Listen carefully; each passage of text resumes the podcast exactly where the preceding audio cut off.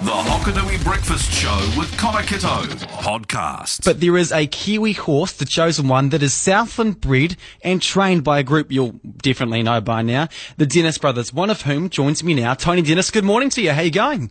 Yes, great, um, great, Connor, and it's good to be able to speak to you today. Yeah, what, what what's the feeling like now? Do you get nervous before races like these, Tony? Yeah, I, not more so when I when before the race, not so much in the earlier part of it. Um, we've raced a lot of horses, and years ago I probably did a bit more than I do now. But this, when you get in the Melbourne Cup, gee, uh, you start thinking about it all day today. I bet, yeah. bet you do. Hey, just looking at the TAB, the chosen one has some better odds than last year, uh, sitting at thirty-one dollars for a win and eight dollars fifty for a place. Now, it would it would be strange to see him win the cup potentially, but I mean, we always we cross our fingers and hope he does. But stranger things have happened before at the Melbourne Cup. Is there a bit of cautious optimism coming from your Dennis camp, Tony? Yes, there is actually. Um, after his run last couple of weeks ago in the Caulfield Cup, um, it was a slashing run, and he ran strongly to the line. And and um, you know, a lot of those horses we beat them at a racing today. So Great. there's a few new ones there, but um, no, we are we are optimistic. here. Now the weather is meant to be pretty good over in Melbourne, a high of 28 degrees. Uh, is that is the chosen one used to temperatures like that and weather like that compared to the southern weather we get down here? Yes, um, we, I th- it's more the track. Um, Yeah. You know, the track's pretty dry.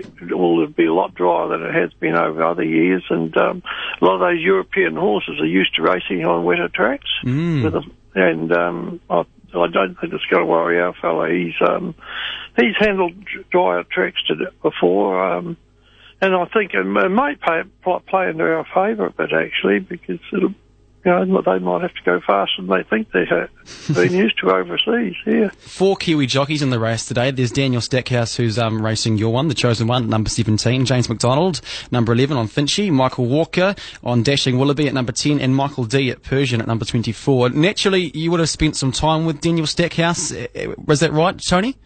Yeah, and Daniel Stackhouse comes from Ashburton. Yeah. Um, and we sort of met him before when he was riding over here as an apprentice. And um, no, we haven't. Um, we don't train the horse. Uh, Murray Baker does, and they'll be the ones that are doing the Murray Baker and Andrew Forsman, and they'll be Yeah. talking to um, Daniel over there and Alicia Laird, who is also our stropper over there. And she's looking after the horse because nobody else can get over there. Hmm, right. And she comes from Mosgiel, Alton, I think. So um, we've got a pretty South Island crew here, except for the trainers. Yeah. Where do where do um, New Zealand races and horses rank amongst the world's best ranking? Are we up there with some of the best? Yeah, it's, it's yeah, we are. We're, we're obviously the Melbourne Cup is up with the best in the world. I think now getting up there, and um, yeah, it's stayers where the, we've got some pretty good in the staying side of things, and um, milers, sprinters. We're, Australia's got all the good sprinters mainly more, um, but um, no, we, we we've got horses that are well up to up to up to it. Yeah, yeah. Tell me So, about this. um, tell me about the scene down here in the south, um, Tony. As your phone rings there in the background. yeah.